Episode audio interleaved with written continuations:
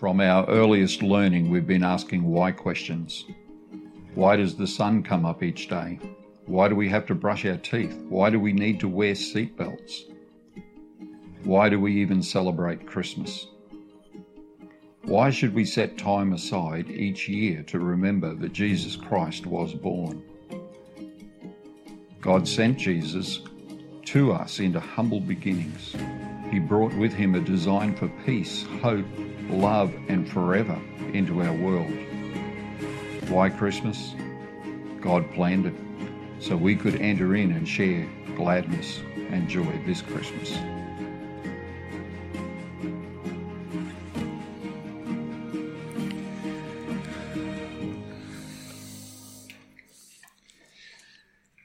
As we launch into what will be a limited series uh, up until Christmas this year, 2021. I'm aware of the very real fact that uh, that is a well trodden path. Uh, we get into December and you hear Christmas messages. The last thing that you might think that you need is another Christmas message. However, at great risk, therefore, uh, I'm going to persist with a question that I still believe is worthwhile, and that, of course, is why, why Christmas? And the follow up is that there are very uh, serious and various elements of the Christmas story that without those elements, there is no story. Without some of the important parts of the narrative, there's no power, there's no Emmanuel, there's no worship, and there's no Christ. And so Christmas, although we celebrate it and it's, it's so amazing. I'm looking forward to spending Christmas with my family and I trust that borders will remain open so that we can do that. Uh, it is such a time when you make plans to be together as family. But what I'm really intentional about today and for the next few weeks is that we do not miss the fact that the world changed at Christmas. Maybe not 25th of December. I don't even want to debate that. But at the time that our Lord Jesus came into this world, the world changed and has been changed ever since. It was good before and then it was perfect. We've still tainted the perfection, but God has been at work. And his work is amazing. So over the next few weeks, as we press into Christmas, I want to identify some key aspects to the whole Advent experience. And I want to start our series with a specific question. Why Bethlehem? we'll get there in a minute. I want to read this verse from Luke chapter 2 as to uh, go, go, go again, go some more. There it is. Did you do that? All right. We'll find out real soon. Please work. Luke 2 and, and verse 7. And she, that's Mary, gave birth to her firstborn, a son. She wrapped him in cloth and placed him in a manger because there was no guest room available for them. I've discovered that there were no Mercure Hotel or Discovery Park villas available at the time of Jesus.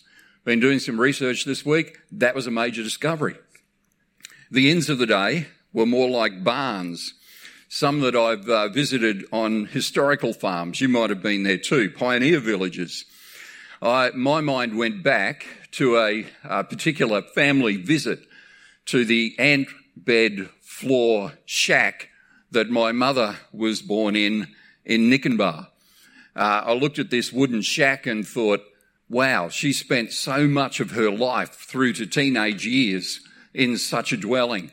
Uh, the old ant bed floor, uh, timber and wrought iron construction with the push out window and a little piece of timber that kept the window open. You remember? Hopefully, most of you don't.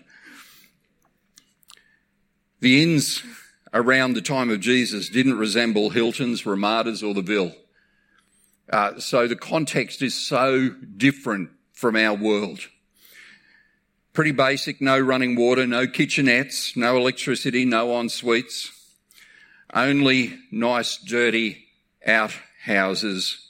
And remember, the in rooms were not even close to our uh, three star budget that we get today. Most likely with a mat or, or a stone to sleep upon or a dirt floor, or if you were really lucky, a, a mattress of some kind on a wooden frame. People stayed in these inns for two reasons to get out of the elements like the rain and the cold, and for safety.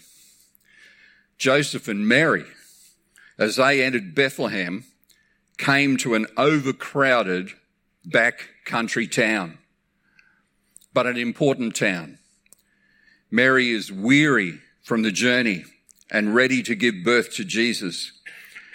And there's no room even in any of those inns. They would have been very keen to just stop and rest. And to their surprise, they're turned away from the inns. I pause for a moment to remind you that Mary and Joseph were human. Just like you and me, same needs, same physical limitations, same desire for a bed to sleep in. Same concern for an unborn baby. Because Trace and I and the family lived in Cairns and then in Melbourne, and our family have kind of always stayed in the southeast corner, north side of Brisbane. We're no strangers to a road trip. And pretty regularly at Christmas time, we would endeavour Gary with a bit of excitement because he quite likes a road trip. Others just fear in trepidation of the 13 hours in the car on the first day.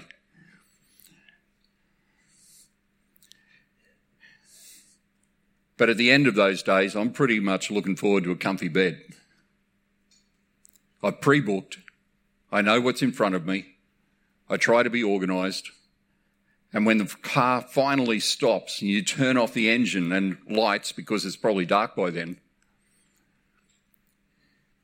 I like my comfy bed at the end of a road trip.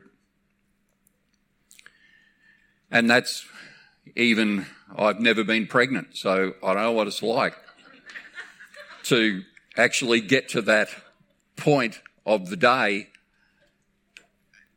and nine months pregnant, ready for a good sleep, a good rest.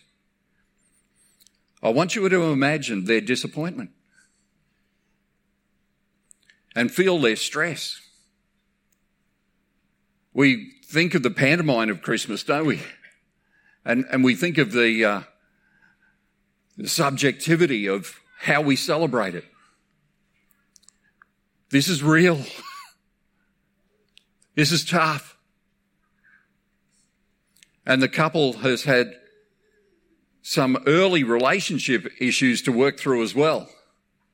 Think about what they've been through up to this point. There's an unplanned pregnancy, the supernatural conception of Jesus by the Holy Spirit that they know about, but then there's the rumors and the gossip that they can't control and the appearance of the angel Gabriel to Mary and the convincing of Joseph in a dream to stay with Mary.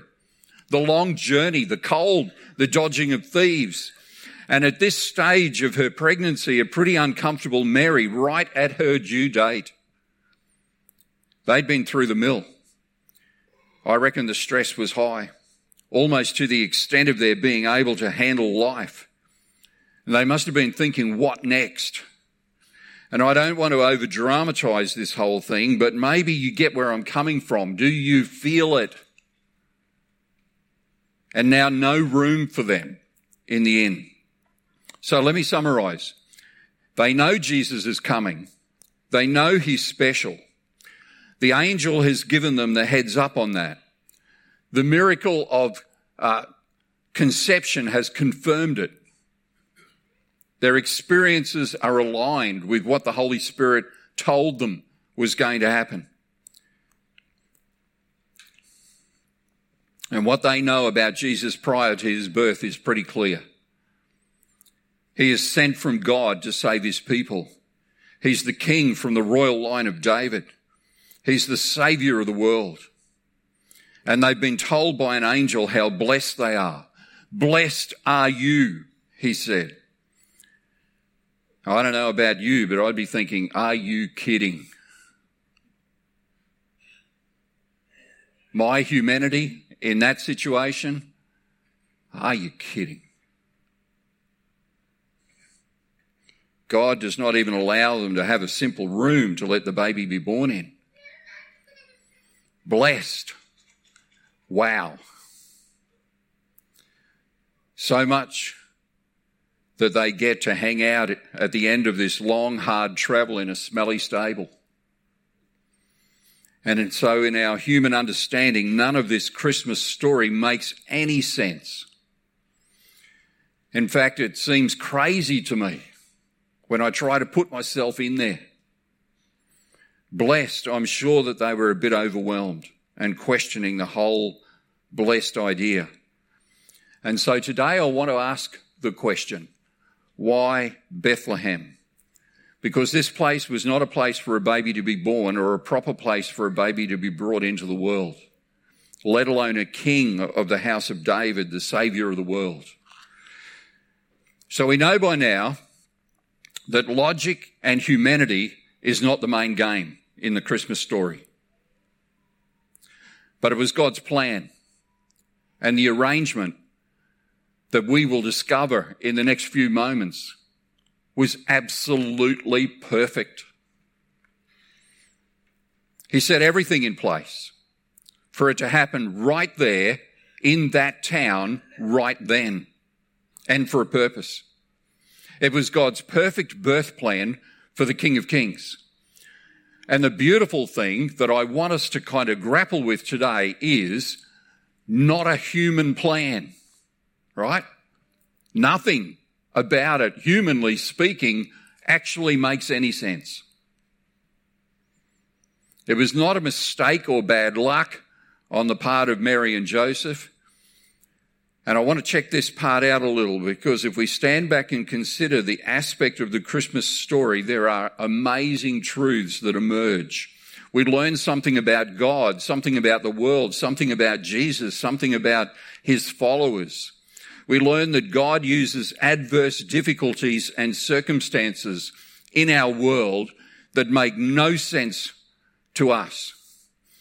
They made no sense at that time, but God does it God's way to accomplish his purposes for then and for the future, for now. And we need to apply our understanding that God knows things in advance and he's not limited to time and place like we are. Ever felt like, I know God has this, but I don't know how God has this. I know, God, you're in control, but I don't like the control. I don't like how it feels. See, there's a lot of things against this being a safe and healthy birth, but God gets it done doesn't he? God gets it done. Ever felt like, what are you doing, God? Why? Because God doesn't always do what we want or we think. Even Herod lost in his effort to halt God's plan. Satan couldn't stop the plan of God. Lots of trained soldiers got involved in a plan to eradicate the threat of the Messiah, and every single one of them failed. Why? Because God is in complete control all the time. Every part of the birth of Jesus in Bethlehem was part of God's detailed plan. So back to our question, why Bethlehem? Simple answer part of God's divine plan for the world and for salvation. So let's look at a moment uh, at some of that detail. God arranged it so that the emperor issued a decree at just the right moment and in just the right way, so that at just the right time, Mary and Joseph arrive in Bethlehem so that they were exactly where the prophet Micah said they would be when Jesus was born. We see that in Micah 5 and 2. It all seemed to just coincidentally occur. But when you're able to look at the detail, it's a master plan. And what seems to be coincidental is actually the hand of God moving through history to accomplish his purposes. And if we believe in the sovereignty of God, and I do, then we move beyond just accepting God has allowed his son to be born in a stable. He didn't allow it to happen. He providentially secured it that way for purpose. And our belief in that sovereignty takes us quickly to the faith story that says God ordained it. And so it came to be. There was no room in the inn because God wanted it that way. If God had wanted it some other way, I believe it would have happened another way. Why Bethlehem? And specifically, Bethlehem has a massive place in Jewish history. We think of Bethlehem as the birthplace of Jesus, and rightly so, but there's plenty to identify this city as the right place for Jesus' birth. Prophecy to begin with, and we'll, I'll jump back in there in a minute, but it's good to remember that there's more than one reason for Bethlehem to feature so strongly in the Jesus narrative. Rachel is buried there. So Jacob's wife, who died during childbirth. It's interesting that birth and death are strongly associated with Bethlehem in Jewish history. And Rachel's death is recorded in Bethlehem 1700 years before Jesus. And there's a redemption story associated with Bethlehem because Ruth was redeemed in Bethlehem by Boaz, her kinsman redeemer, rescued from a life of misery and loss.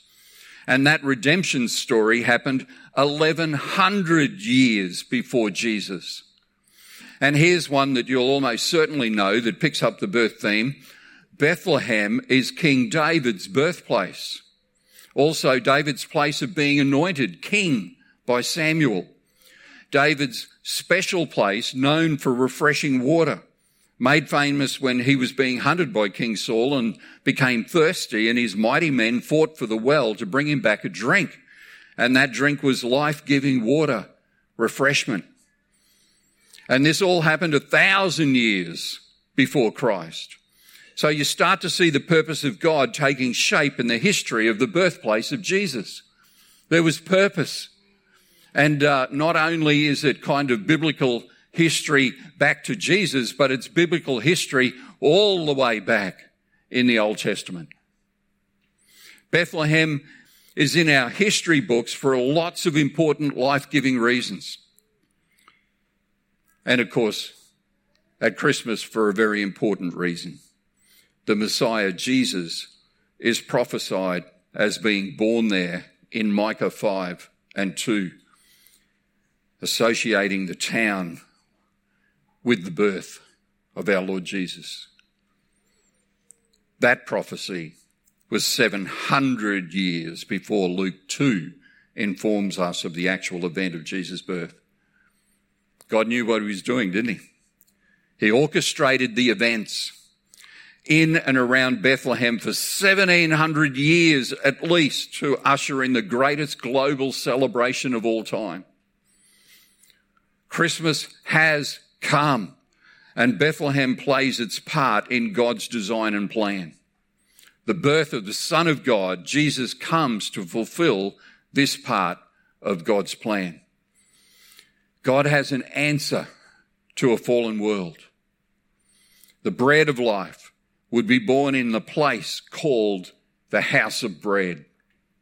He would feed the world life-giving food and deliver them from their sins. So Bethlehem is the birthplace of Jesus and it's the hometown of King David. 39 times grandfather of Jesus. It's just a perfect plan, isn't it? See all the little bits. It fulfills so many unique and purposeful details as to where it should be that Jesus enters the world. So when we sing, O little town of Bethlehem, get beyond, O little town of Bethlehem, to the purpose of God for the town of Bethlehem.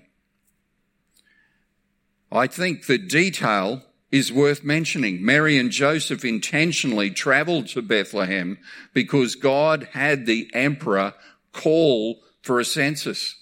Again, orchestrated, ordained. He has a reason for them to go there. The Roman Emperor Augustus decided that everyone should be registered for taxation by going to their family's place of inheritance.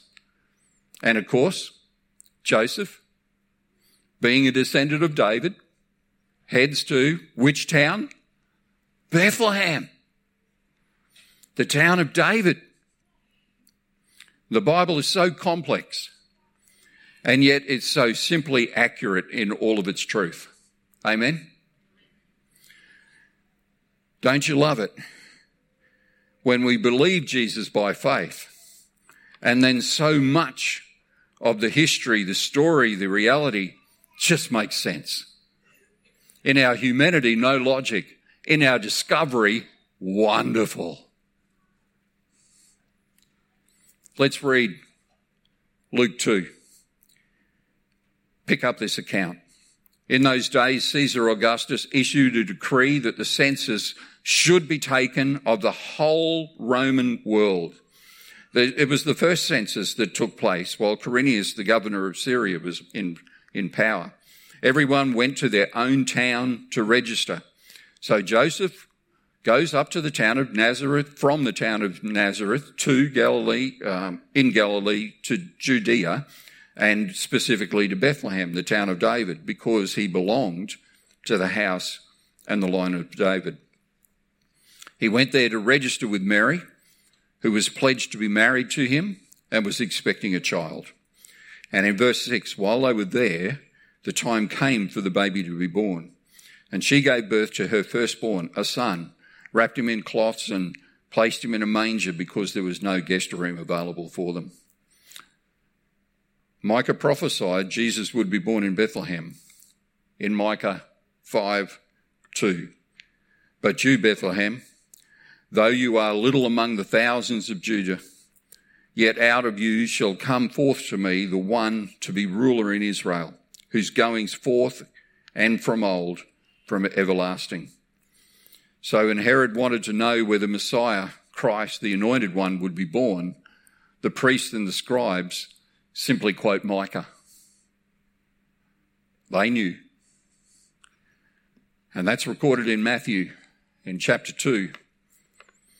When King Herod heard this was disturbed, uh, he was disturbed, and all Jerusalem with him. And when he called together all the people's chiefs, priests, and teachers of the law, he asked them where the Messiah was to be born. And their answer was, In Bethlehem in Judea, for this is what the prophet has written. But you, Bethlehem, in the land of Judah, are by no means least among the rulers of Judah, for out of you will come a ruler who will shepherd my people Israel. You just see God's plan in all of this detail. So I want to finish with a final question. This whole Christmas event was planned in minute detail and purposed for a reason. The reason, as we'll identify, uh, and we press in towards the actual Christmas uh, day service this year, is relationship. The whole reason for Christmas is relationship relationship with God through the Father, the Son, and the Holy Spirit, all playing part in the reality of the first Christmas. God entering into relationship through Jesus with people. So God's plan is ultimately all about people, which includes you and includes me.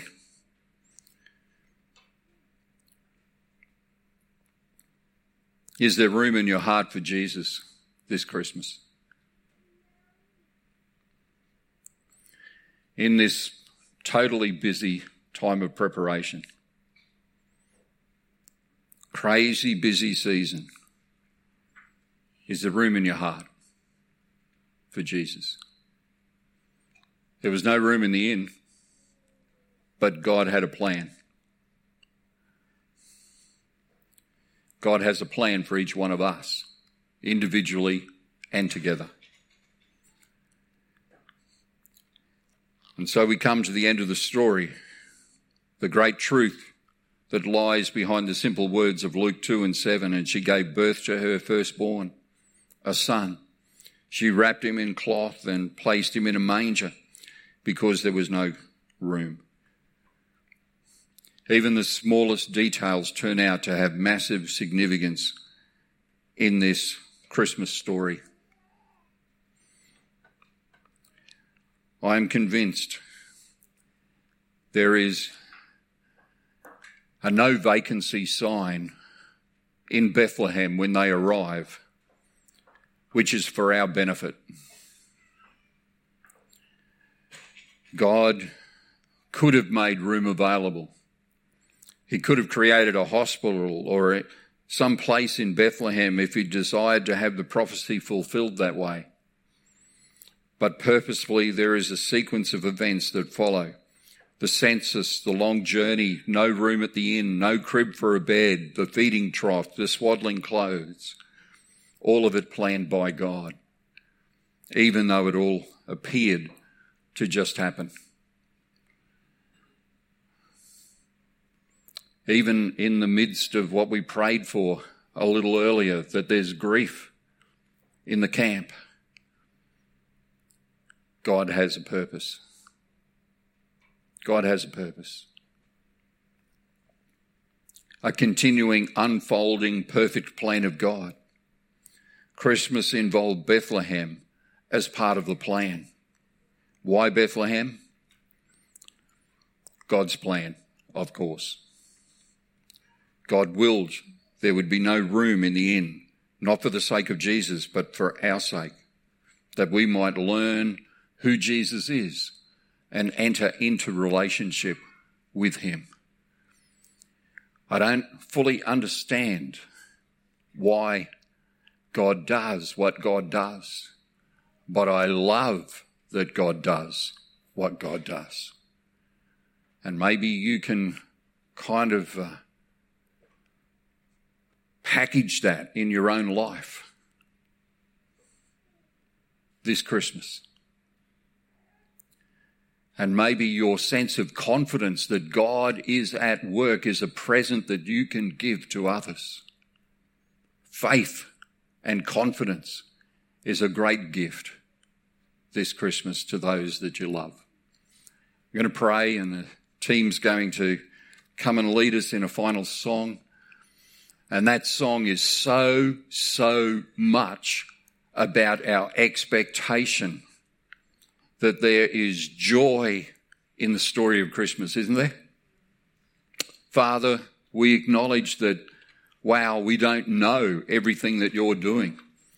And uh, at face value, we don't even see the significance of Bethlehem in the story of Christmas. But wow, when we look into the detail, we see you just at work from everlasting to everlasting. And we pray for confidence and faith as a gift that we can give this Christmas. Lord, bless us as we aim to bless others.